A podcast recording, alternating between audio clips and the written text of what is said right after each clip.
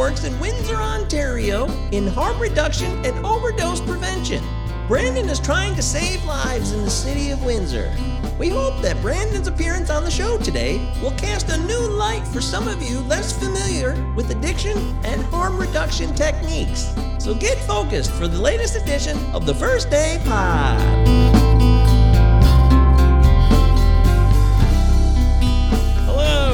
To our latest edition of the First Day Pod. It's a pleasure to have you aboard.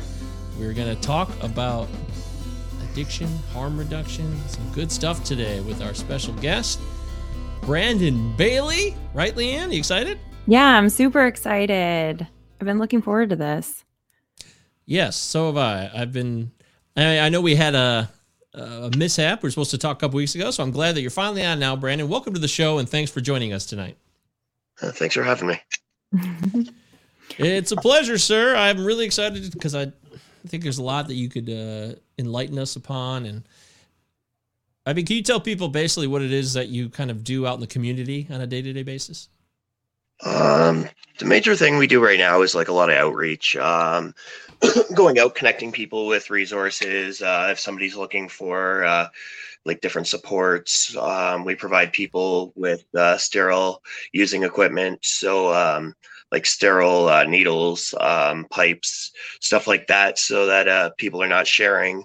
Um, that way, you know, where it's less transmission of uh, STBBIs and um, yeah, less uh, less HIV and Hep C and stuff like that going around. So that's that's our main thing right now. We we were doing a drop in, but uh, our drop in was located inside uh, assisted living. So once the uh, um, the pandemic started there, uh, we were told that we weren't able to use that space until um, whenever this is done. So yeah, we mm-hmm. now we, we just focus on uh, on outreach. That that's our main thing. And why don't you? Would you be able to tell us a little bit about your story and what kind of got you into this? What why it's such a big passion for you and. Uh, so I struggled with substances myself for many years. Um, from when I was crap, I'd say probably 12 until around 28. Um, so yeah, like uh, cocaine was my uh, my biggest drug of choice. Um, but I don't really look at like the substance was never really my problem. Um, I had a lot of trauma, um, a lot of mental health issues that I hadn't dealt with, and you know, uh, um, using a substance was uh, was an easy escape. It was something where um, you know I could turn to that, and uh, I didn't have to to worry so much about um, whatever I was going through at the time, and uh, everything. I, I, think I I grew up having uh, very little to no um, self worth, self confidence. Uh, just just when I looked at myself in the mirror, I didn't like myself. So um, yeah, I used a lot of substances because it, it was something that like made me feel a little more content in uh, in my in my own skin, I guess. So um, yeah, I was I was into that till about 28, and then I went into uh, um, abstinence-based recovery. I started going to Narcotics Anonymous, and um, I was abstinent for um, up until I want to say October of 2018. Um, but I had just uh, like through uh, um, the time that I was abstinent, I had like worked through um, my issues and stuff, and uh, you know was able to look in the mirror and uh, like the person looking back at me, and yeah, through doing all the work and stuff, it just made me um, realize that even though my head kind of told me I was this terrible person, that I wasn't this the the person that my head told me I was. So um, uh, also through recovery, I learned that uh, I had a passion for like giving back and helping others, and so um, I feel like we're we're given these. Um, I don't even know if I want to call it a negative life experience, but we're given we're given these life experiences um, to be able to share with others. So like we we have these things happen to us in our lives, so that we're able to help other people that may not um, be at a point in their life where they're able to help themselves through it. So yeah, through through being abstinent for that time and stuff, it made me um, it, it made me you know like like the person that I that I was and uh, and and worked through a lot of the issues that I had and stuff.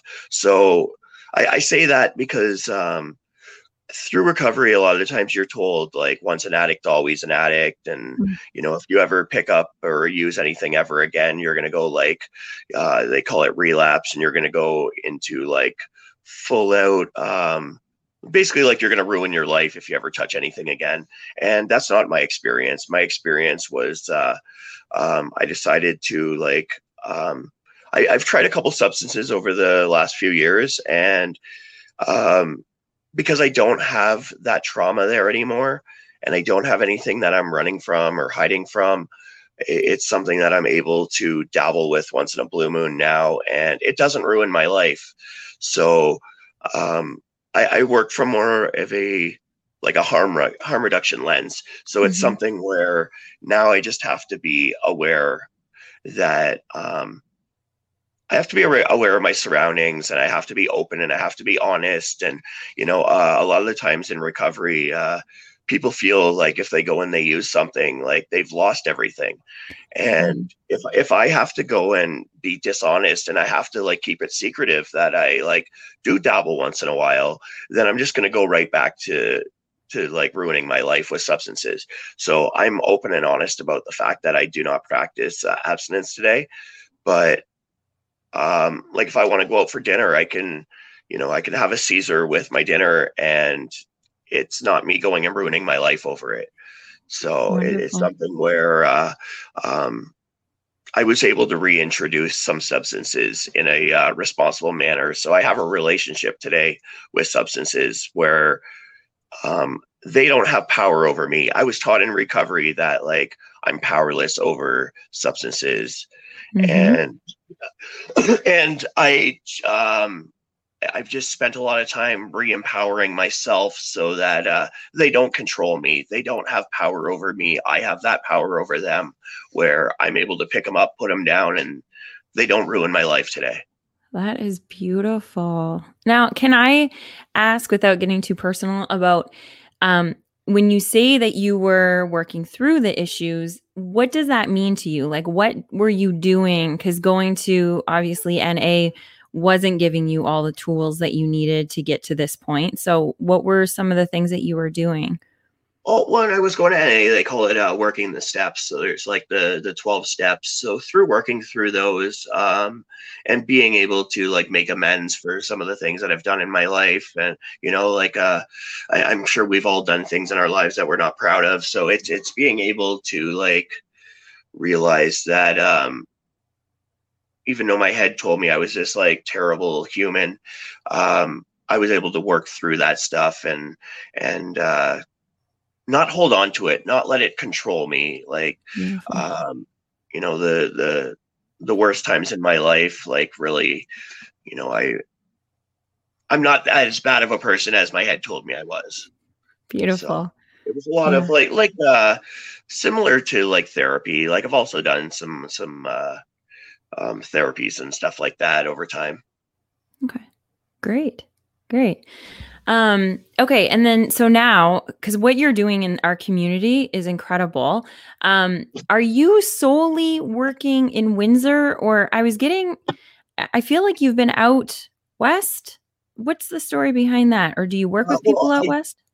I, I work at a festival out there. So there's a, um, oh, okay. the, the, the, biggest uh, electronic dance, so EDM uh, music festival in uh, Canada. It's called Shambhala. Mm-hmm. And, uh, in 2018, um, I was asked to come out there and uh, um, organize and facilitate. So they had never had a, uh, a supervised consumption site there before. And from what I was told the year before, there was people who wanted to use intravenously and they ended up having to use in like the back of a U-Haul. And, you know, it wasn't the, uh, the most hygienic um, the most sanitary, and they're a, uh, a music festival that's well known for their harm reduction practices. so when they're so known for harm reduction and then they're having to make people use in a way that felt very um very like stigmatizing it just felt like really like gross um Mhm. to, per se um so so they had asked me if i would come out and organize and facilitate and they would give me uh we the first year we did it out of uh, like we still used the back of a uh um like it was a like a cube van so we Mm. turned that uh we put up like tarps in there and set up tables and uh um, set it up so people were able to use and uh, dose their substances so people could weigh out what they were using. So they were making sure that they were using a, an amount that they were not going to overdose. Um, so we did that the first year. Um, we were supposed to go back last year, and or no, that was 2019, not 18. Mhm. Um, we were supposed to go back last year, but with uh, with COVID. Um, we haven't been able to go back. But whenever the festivals are back up and running, we'll be back there again. So um, that's what I do in BC. Is yeah, I go out there. That's awesome. Yeah, that is so cool. Um, do you have Yeah. anything, Mike? Yeah. Yes, I have tons of things. Yeah, I would imagine. Yeah. You're being very active tonight. Look at you, Leanne. Take a charge. Well done. Uh, all right. So, all right. First Now you off, got, thank now you, you Brandon. off the train of thought. No, I know exactly. This is Yeah. all part of me. You know, I'm, I've been on uh, Suboxone for over three years, and it's changed my life. You know, it's helped me live the life I want to live, and there's a tremendous stigma with it that I Absolutely. feel bad for. I so I know everything you know. I mean, I've got hooked on opioids when I was about 31. I'm 40 now, so most of my 30s were lost to the spiral of addiction, which happens, and uh, I like what you're saying. I think it's refreshing to have a story like yours where you basically said that you dealt with the trauma so that you don't have to have that coping mechanism of a, of substances anymore, right? Absolutely. Which is intriguing to me. You don't hear a lot about that. It's definitely a, a unique perspective because I've been in the rooms, you know, just like you on NAAA, whatever, smart meetings. Um, these are all different types of groups that people use. If those of you that are watching us, that people try to get into recovery or stay sober for the most part. Even SMART, uh, which tries to avoid the 12 step process, is a cognitive behavioral therapy, which I, I liked some of that too. But in the end, it was just medicine that worked for me. And some people in places like AA will tell you, hey, uh, you know, you can't really come to our meetings because you're still on a medicine. You need to be free of all that. And it's just a load of a load of shit, in my opinion. I don't really think it's really productive because you're just preventing people. I find that the 12 step recovery groups, there's a lot of people who prevent people from getting into a better, more stable area of their life because they makes things so strict. Is that how you found things to be as well? Um, I can definitely see that for sure. Um, it's it's very common for like I I remember hearing that argument over the uh, Suboxone and methadone and stuff. Like I, I I've heard that a thousand times.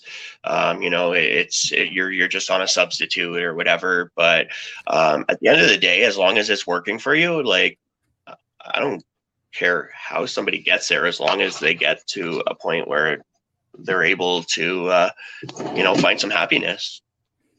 So yeah like it's definitely uh, I, I feel like um the 12 step recovery programs they uh, they can definitely hold people back in those regards. Um i i, think they mean well. Uh Mhm. you know they're they're trying to help people but at the same time it can uh it can have the opposite effect. Like I've seen a lot of people walk into the rooms and then walk out because, you know, they were told that, you know, it was do it this way. Like it was a lot of people in NA and AA and stuff like that um, are very stuck on this is the model, this is the only way, this is how it works.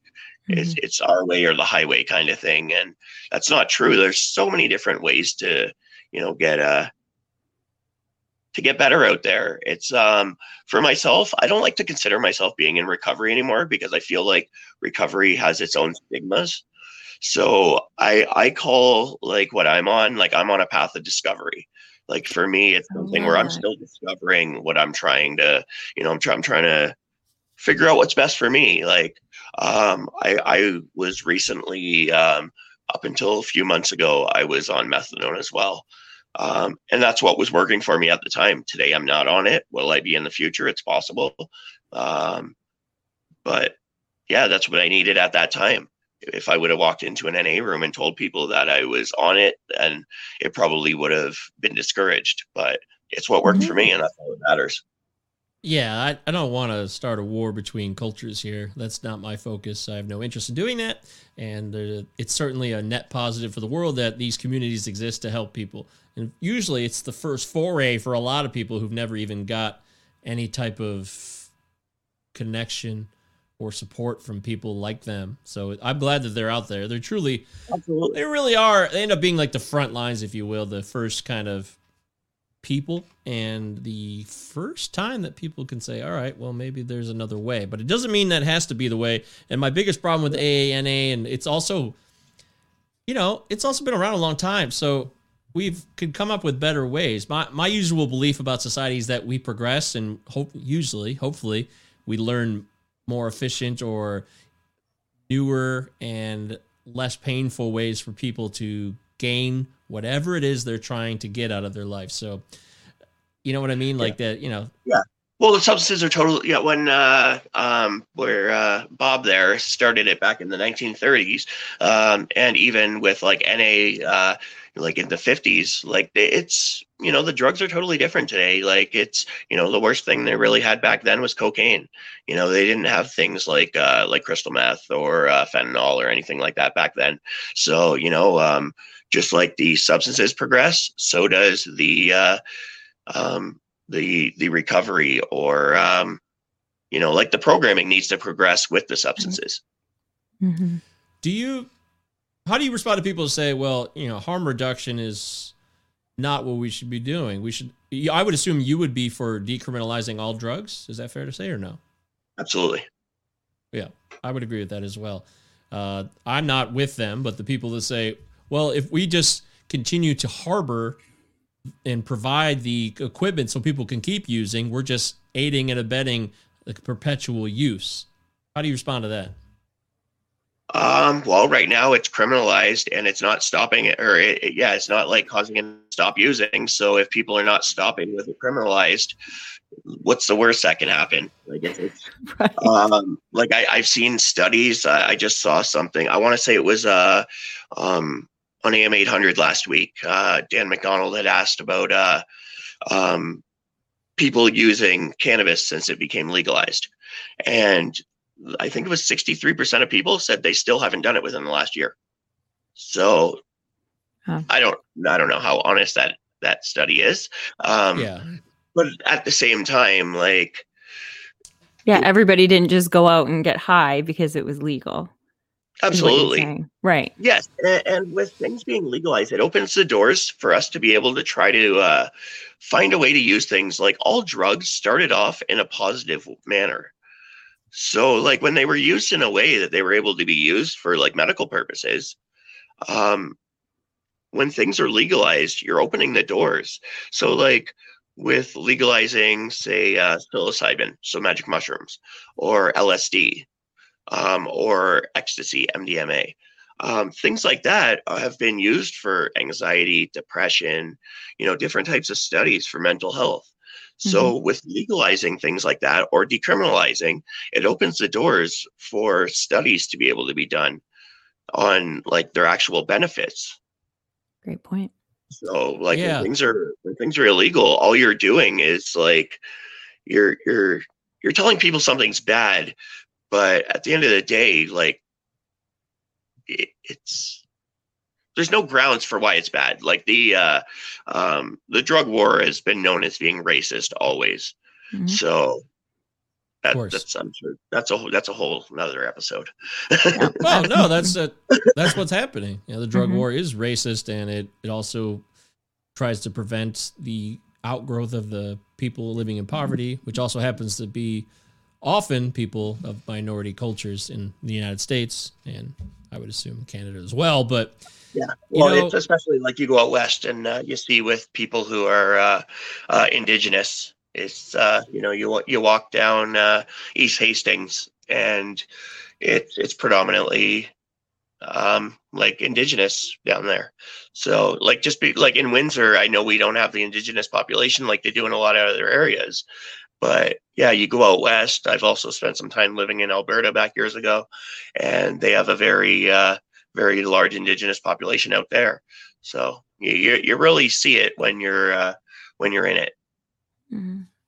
Yeah, my brother came on. He's a professional counselor, licensed professional counselor. Also has experience with addiction, and he's working with people to try to start using psilocybin and MDMA as uh, treatments for people in addiction, and that's, that's a great thing. I, I have actually started.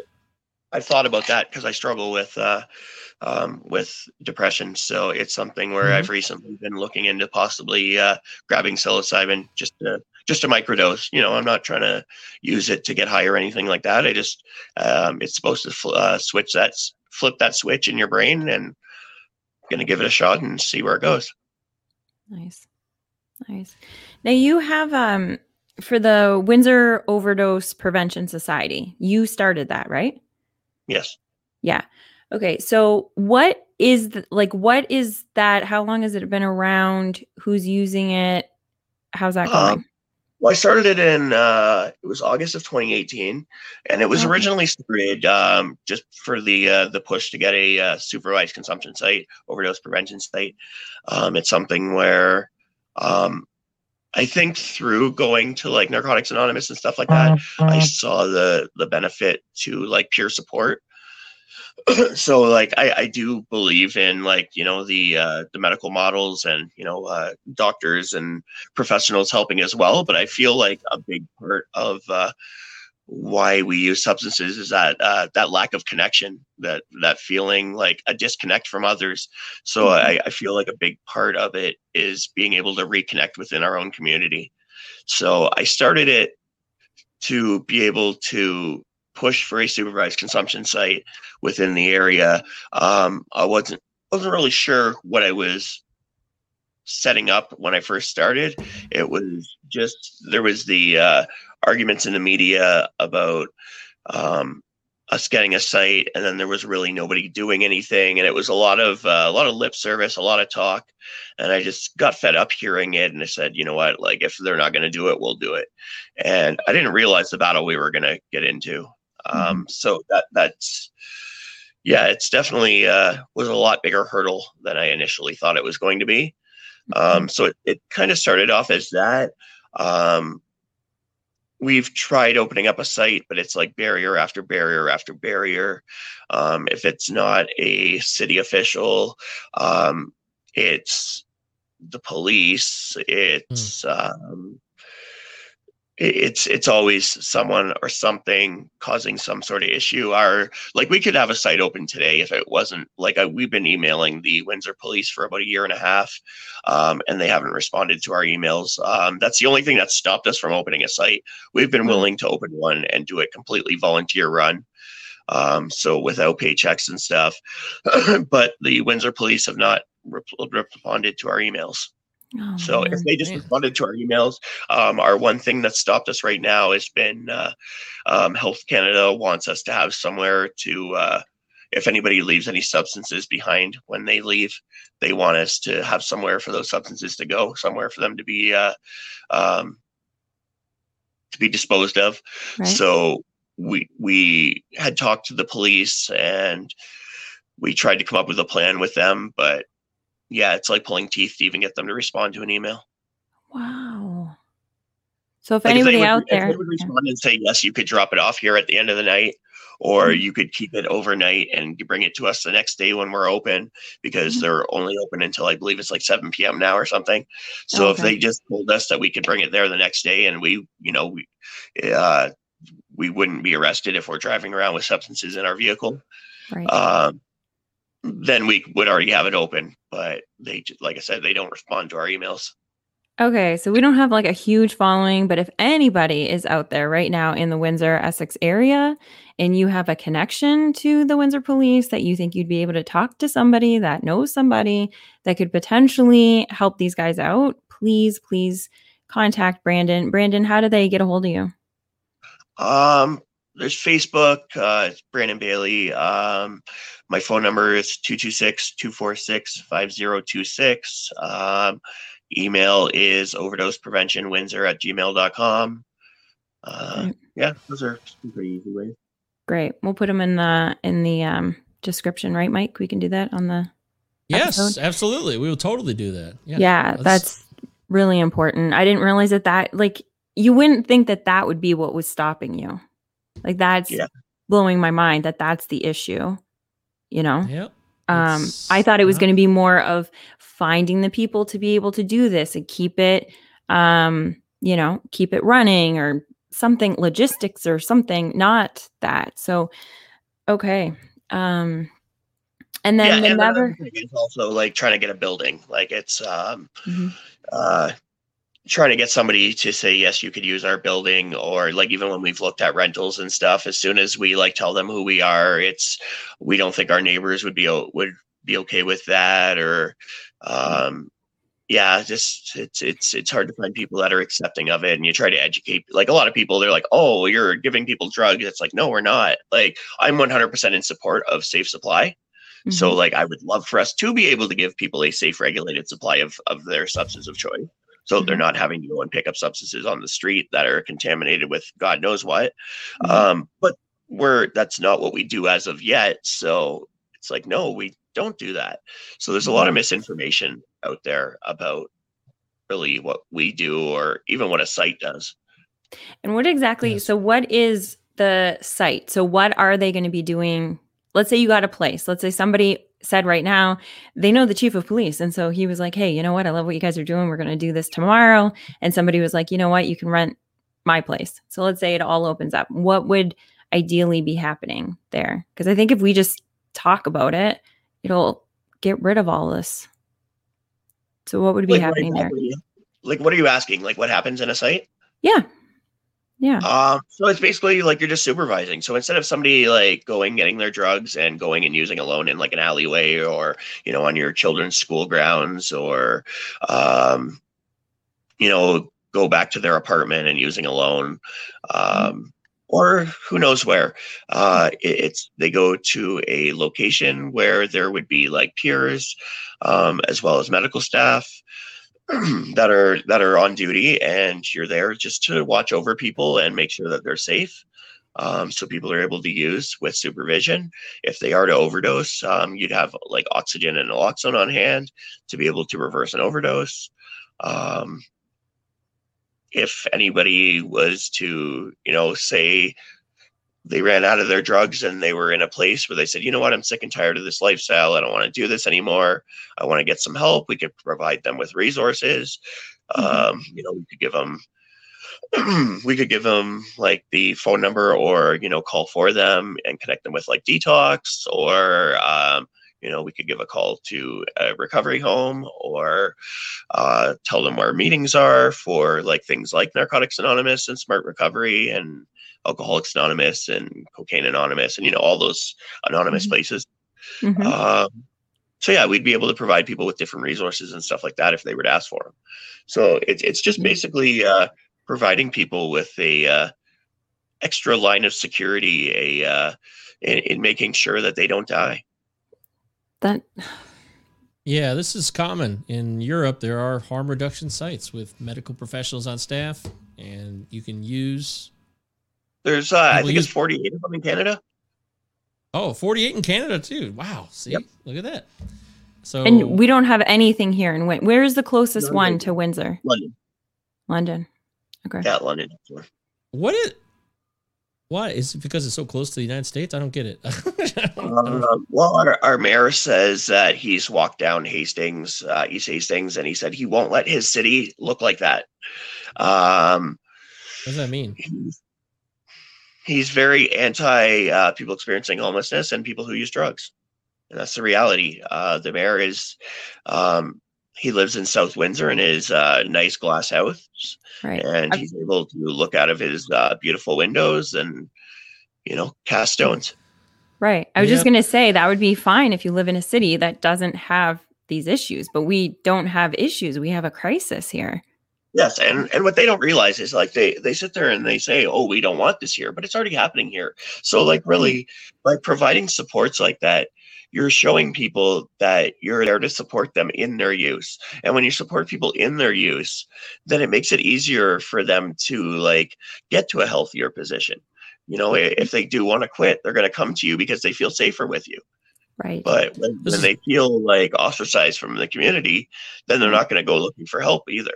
Right. This is what I've been saying for a long time. You know, we have to have inclusivity, not exclusivity. I've been mm-hmm. saying this over and over again. People tough love is a bunch of trash. You know, you, you got the Absolutely. wrong idea about how to deal with these things. You want to give people as much love and support and just surround them with that as opposed to pushing them away. It's so the damage that's been done from the 70s and the 80s and even the 90s is I don't know if even I don't even know if we can reverse it. I really don't.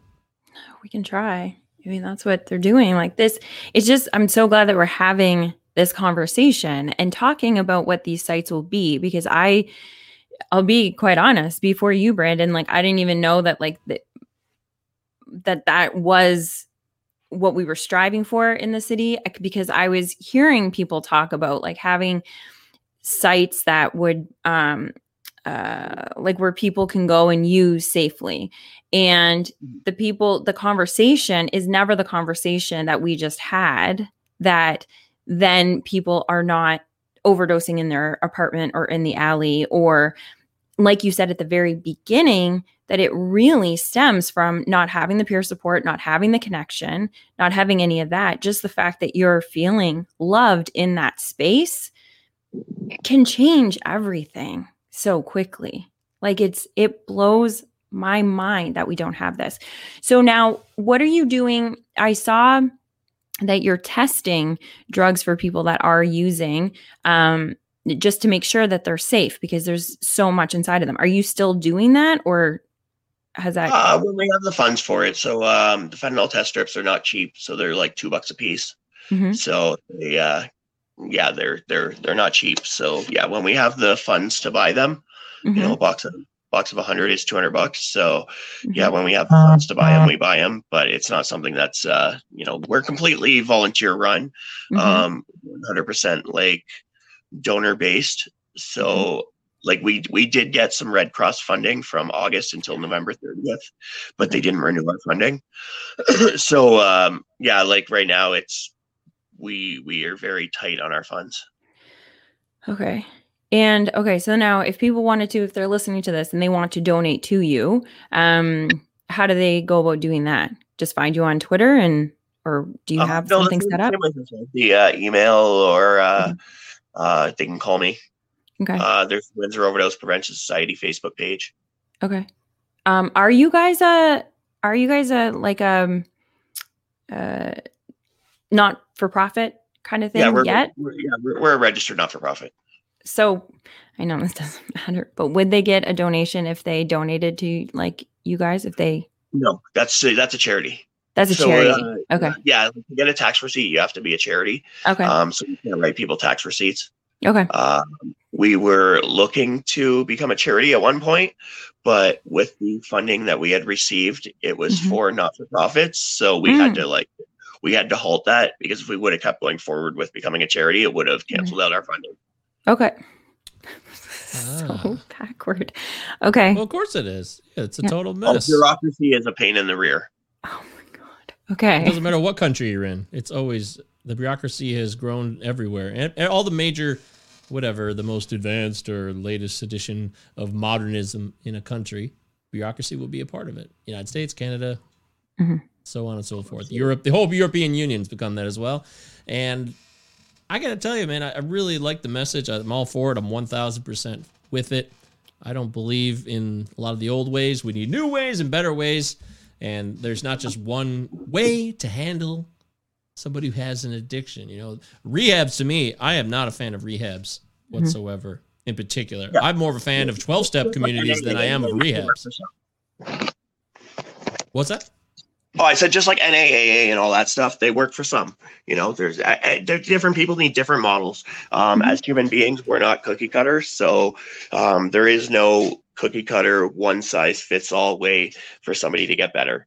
We we all yeah. have different ways. You know, some people need like uh, we had ta- said about tough love earlier, and some people need tough love, but then there's other people who they need to be uh, they need that love and compassion to get through things. So everybody's different, and we all need different approaches. Most people who are involved in addiction, in my experience, they don't need tough love. They need more love. Generally, I would say. I hear what you're saying, and Oh, I appreciate absolutely. it because a lot of it is mostly pain related and trauma related, like you said. This it's all stemming from this background, childhood, adolescence, whatever it was. There's so many things that can happen. I know my own experience. My parents got divorced, and I was given a lot of responsibilities at a very young age, and they thought I could handle it. I thought I could handle it, and then it turns out I couldn't handle it, and I just went backwards in life slowly as I got older and older, and I never dealt with it, and it just festered, and sometimes it would come and go, and I, I just want people to be more inclusive to each other. If you are family members of someone who's addicted to a substance, then consider, you know, not following this approach where it's like, all right, you got to go. Are you using? Like question demands and like looking at using as a bad thing necessarily. Like that the, the people who are using as well play a role that has been dictated to them. I know it from my own experience where, oh my God, I'm using right now. I'm a bad person. I'm an awful person. That's not the case either. It- it- so it's not just the loved ones outside of us who don't know how to deal with us. It's us falling into the trap of the tired role playing of the user, negative, bad, oh no, shame, guilt, etc. Mhm. Oh, absolutely. Like I had somebody message me last night. Um, it is uh, a woman from the United States. Her daughter lives over here, and she was talking about how her daughter's been getting back into uh, to cocaine lately, and um, uh, she's whatever she's doing to make money. Uh, I'm not going to put her business out there, um, but uh, she was like, this woman runs a abstinence based, um, uh, like how do I say it? It's like a, a drug user advocacy group, but it's it's very abstinence based. So she was like telling me how she was going to be like contacting uh, Children's Aid and having the kids taken away from the mom, and it's like that. All that's going to do is cause the daughter to spiral. That is not going to help her get better. Like Right. you, you take away.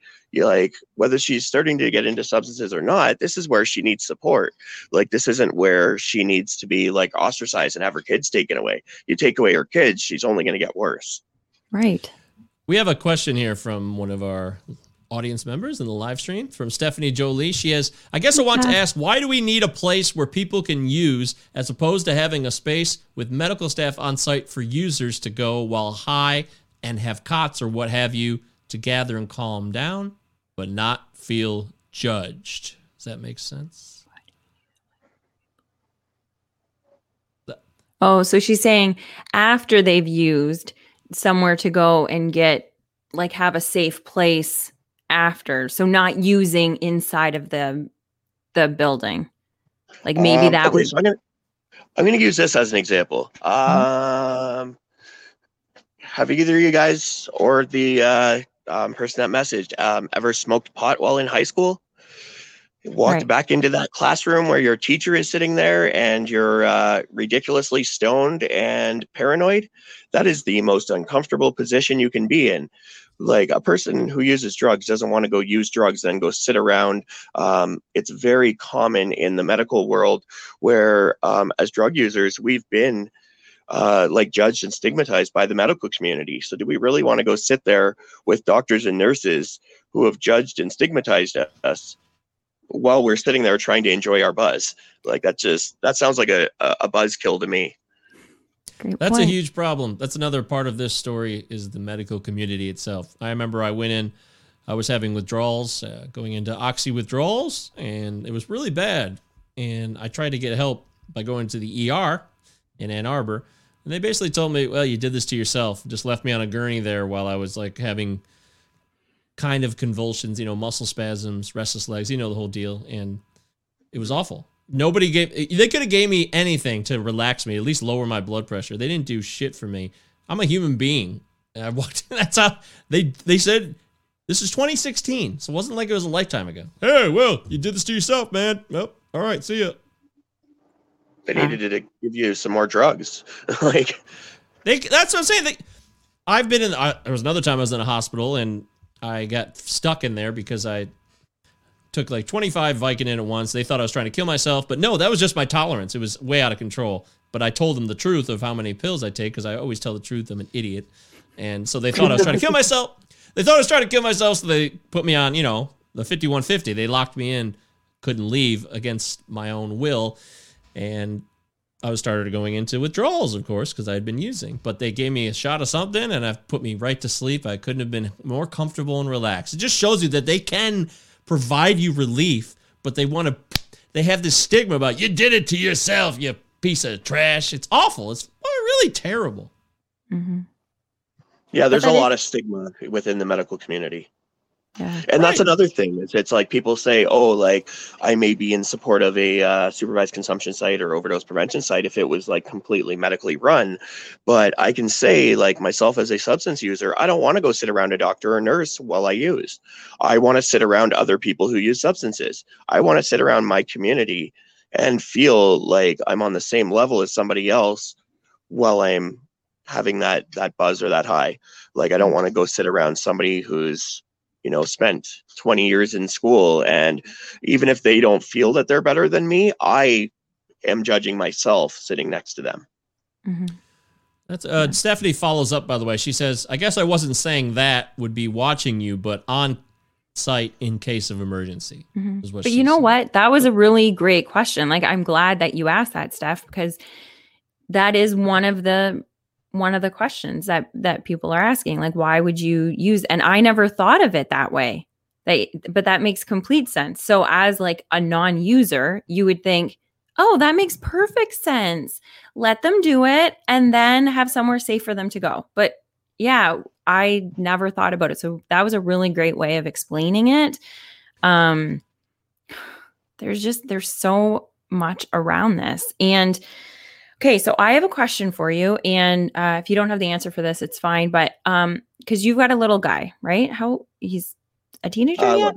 11 no he's 11 okay. He thinks so he's 30 of course. So um okay so now what happens when he's going like he's obviously does he live with you full-time part-time? Uh, 50 50 50 Nice. Okay. So are you open with him with everything? And I know that it's like a young age, but like, so if he were to start using, or he, when he goes to high school, how old are you when you go to high school? He's not in high school yet. So when he goes to, 14 i think okay, yeah, I'm so far detached from children he's that I just don't. five so Oh gosh. Okay. What a cutie. So, um, yeah. So when he starts using, uh, or if he does start using, what's the conversation that you're going to have with him? Have you thought that far in advance? Because I know that there's a lot of people out there right now that are having children, especially right now. They're going through so much mental health and they're, that's kind of up there, but they don't know how to have that conversation with kids.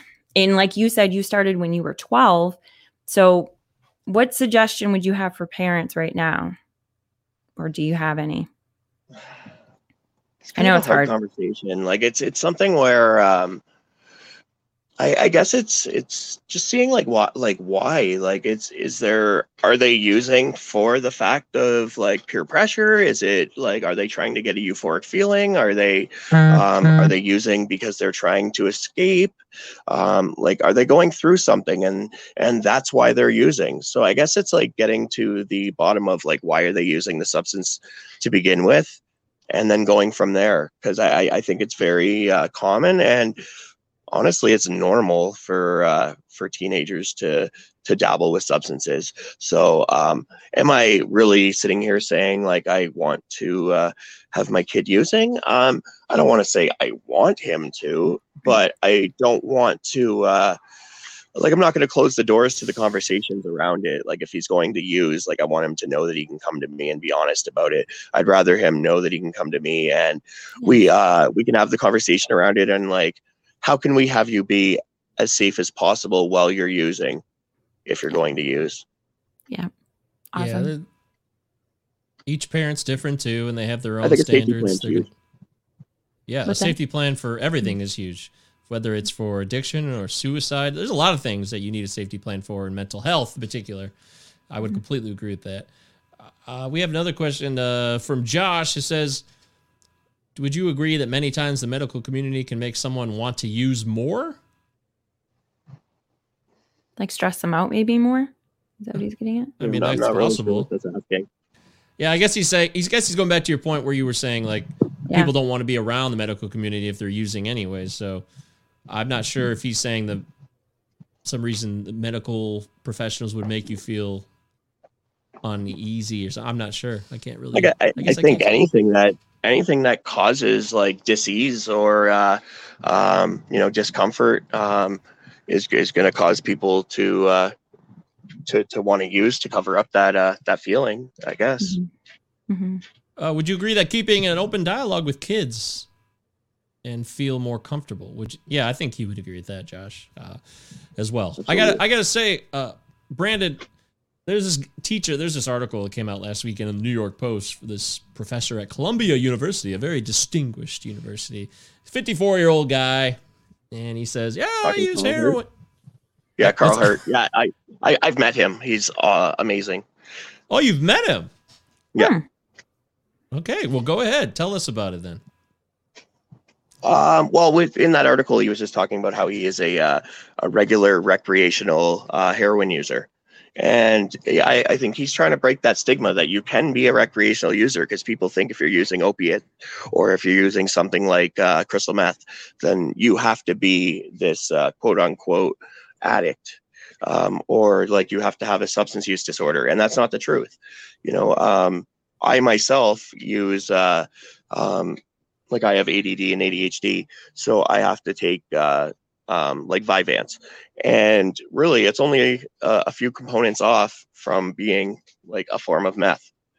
So, you know, like that that is a safe, regulated version, but that doesn't cause like I don't have a problem. I'm just using my pills as directed. hmm So, um, Not even Yeah, that. Like, how many people are out there right now, just in the city of Windsor, that use on a daily base, like just on a, a recreational basis, that like we'll never know those numbers of how many people are just using, you know? So then there's this this stigma. Like, Mm-hmm. what? Where do you get to the point that it becomes like it's an issue to use? Because the pe- the same people I would imagine that the same people that are saying we shouldn't have these sites, we shouldn't be doing these things, we shouldn't, it's awful, it's awful, are still using something in their, you know, on their weekends or on whatever, but they're like functional, so they're okay. Uh, that same person that is uh, anti a supervised consumption site is going to go sit in a bar and drink alcohol, which is a supervised good. consumption site for booze.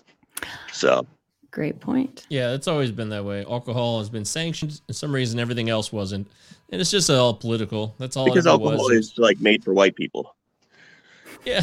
well, that's interesting. Yeah, I guess I hadn't thought about it like that. I know plenty of people who drink and have had major problems with alcohol from all backgrounds, but I get the point. I, I know what you mean. That's why it was repealed in the United States back in 1933 when it was prohibited because white people were just doing whatever they wanted anyways, and white people got pissed. I would agree with that for sure. Uh, man, this has been really interesting, Brandon. I'm so glad that we were able to get you on and uh, I think it'd be great if you could maybe kind of be a regular once in a while, kind of check in with us and give us updates from the community so that we could continue to push this agenda forward, which is not an agenda that should be dismissed by anybody. Don't assume you know everything. Don't assume that you learned it all. Even if you're older than me or older than any of us here, you don't know what you don't know. And hmm. don't assume that your government or other institutions have given you the proper information about all of this. Isn't that fair to say, Brandon? Absolutely. A lot of the things that I've learned have been in the past three years. Like it's even being in the recovery community and thinking I knew everything about substance use. Um, you know, I, I knew a lot about things coming from a uh, abstinence-based background, but it's only been like the last three or so years that I've uh, really dove into uh, to harm reduction. So, and and that's like a, a whole nother uh, whole nother spectrum that I didn't even know existed. Yeah, the only problem I foresee here is the fact that these drugs are technically illegal, and that's just the main problem. If we can get rid of that barrier, then we can really start building up these harm reduction sites where they should be in the first place. And I, I'm talking also from the United States point of view, which they don't exist essentially. I, I lived in Philadelphia uh, for about six months in 2019, and there's this huge battle going on. There's this place in Philadelphia Yeah. that is just What's that? Safe House. Yeah, there's a place, an area called Kensington in Philadelphia. They were trying to start a safe house, and the mayor was, again, doing the same type of thing. It's a bigger city than Windsor, but it's the same story. And it's so frustrating to see that people just don't understand. And they don't even care about it in their own lives. They, that's the other part, too. Is so much of society, so much of us walking around doing our own things in our lives while having these opinions about things we know very little about. So that's why it's important that you listen to our podcast. I'm talking everybody out there. Listen to what you hear Listen to people who are out there every day, like Brandon. He knows what he's talking about. He's living it, he's experiencing it through others and his own eyes. So it's so valuable. And I really want to thank you for giving us your time, man. I really do. Yeah. Brandon, thank yeah. you so much. And I love, I, I feel like for me, that one of the biggest, there's so many huge takeaways, but the biggest part of it was I think you coming out of it and knowing that you are going to, I think you called it the path of discovery, that you're just kind of learning. And instead of, because the I struggle, I mean, I just have a food addiction, but I am constantly on that abstinence or not abstinence, abstinence or not abstinence. And it's like if you're not abstaining, then there's something wrong with you. But then it's like, do I have to? And you're having this inner struggle. I love the path of discovery. I think that is so cool just to like figure out where you're at and why you're doing the things that you're doing and your whole thing about talking to kids about why they're doing the things that they're doing too. Just communication is huge. So thank you so much. And, and if there's anything else that you want to bring up um, or discuss before we, you know, wrap it up, by all means. Um, but this has been fantastic. No, I appreciate you guys having me. Yeah. Yeah. Oh, one more thing. You do a lot with the like our homeless community. Um if you need if people are hearing here and they want uh to know how to kind of help because I think you do do you do food help uh, yeah, food? every Saturday we go and we uh we provide a meal. Okay. Okay. So if they want to same thing, if they want to volunteer, if somebody's listening to this and say, "You know what, I really want to help with that too," they can just same way get a hold of you and it's all volunteer? Okay cool. same ways yeah. Like we we have a, a team that's uh that does our serving and stuff every week. Um so yeah like we're always looking for more people that want to uh to help and cook meals and stuff or or uh, mm-hmm. donate ingredients and things like that. Beautiful. Okay that's amazing. Brandon thank you so so much for being here. We really appreciate it yeah, this has been great, man. I want to thank Brandon Bailey for joining us. And don't forget, all of his information is right here for all those who's watching the live stream. Uh, if you're listening to the podcast version, you can check out Brandon at B Bailey 860RW and at Windsor OPS, of course. And we're the First Day Pod. And next week, we will continue forward with Danielle Salinger, who will be back to talk about mental health and see how she's doing in that venture. Don't forget our book club, 8 p.m. Monday nights, Eastern Standard Time. We just started a brand new book, right, Leanne? Yeah, we did. The universe has your back. So um, we're going on to chapter three and four next week. So if you want to join us, it's not too late. Um, I also wanted to let you guys know there's a couple things coming up. Um, so we just announced a giveaway. We're going to do it for the first time. We're going to see. So those Banna shirts, when Banna was on here, they have a "Be Kind to Yourself" shirt. So we're um, giving away one of those to one winner that will be randomly drawn uh, next Wednesday. Um, so you have about a week. It'll close next Tuesday, and the next Wednesday during our like Instagram check-in, we'll announce that. Um, so you'll get the T-shirt, and you'll also get um, a one month to Audible. So you can, you know, get more uh, wisdom and education uh, through there. Uh, another thing that's going on is the Canadian Mental Health has a program that's going to be it's uh, called Miles for Meaning, and they're in the running for twenty five thousand um, dollars. And what they have to do is you join their team and any activity that you do between March 1st and March 31st, if you join their team and add the app to collect your miles, whether you run, you walk, um, I think there might be something else. You can't bike ride. Um, every mile that you do, they get 10 points.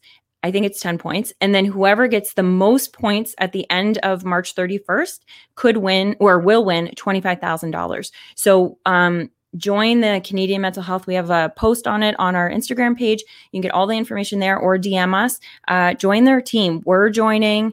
Um, I think they're right now they're at like they had to get a second team because they um, uh, they max out at 100 so they've got like 125 people or something like that on it right now. Please no matter where you're listening to this from it doesn't have to be windsor. Um, wherever you you are i have friends in california and arizona right now that are signing up. Um, sign up to help the canadian mental health um, association the windsor chapter. Um, they could really use the money because uh, we really do have a crisis in our city, well, around the world right now. Um, and then just one last thing is that we had a um, different episode on Sunday. It was a three parter. So um, when you go to check out this episode with Brandon, you'll notice that there were um, a couple other episodes. So check those out as well. So that is it for housekeeping. But thank you guys so much. And Brandon, thank you, thank you, thank you. That's it. Bye. Bye.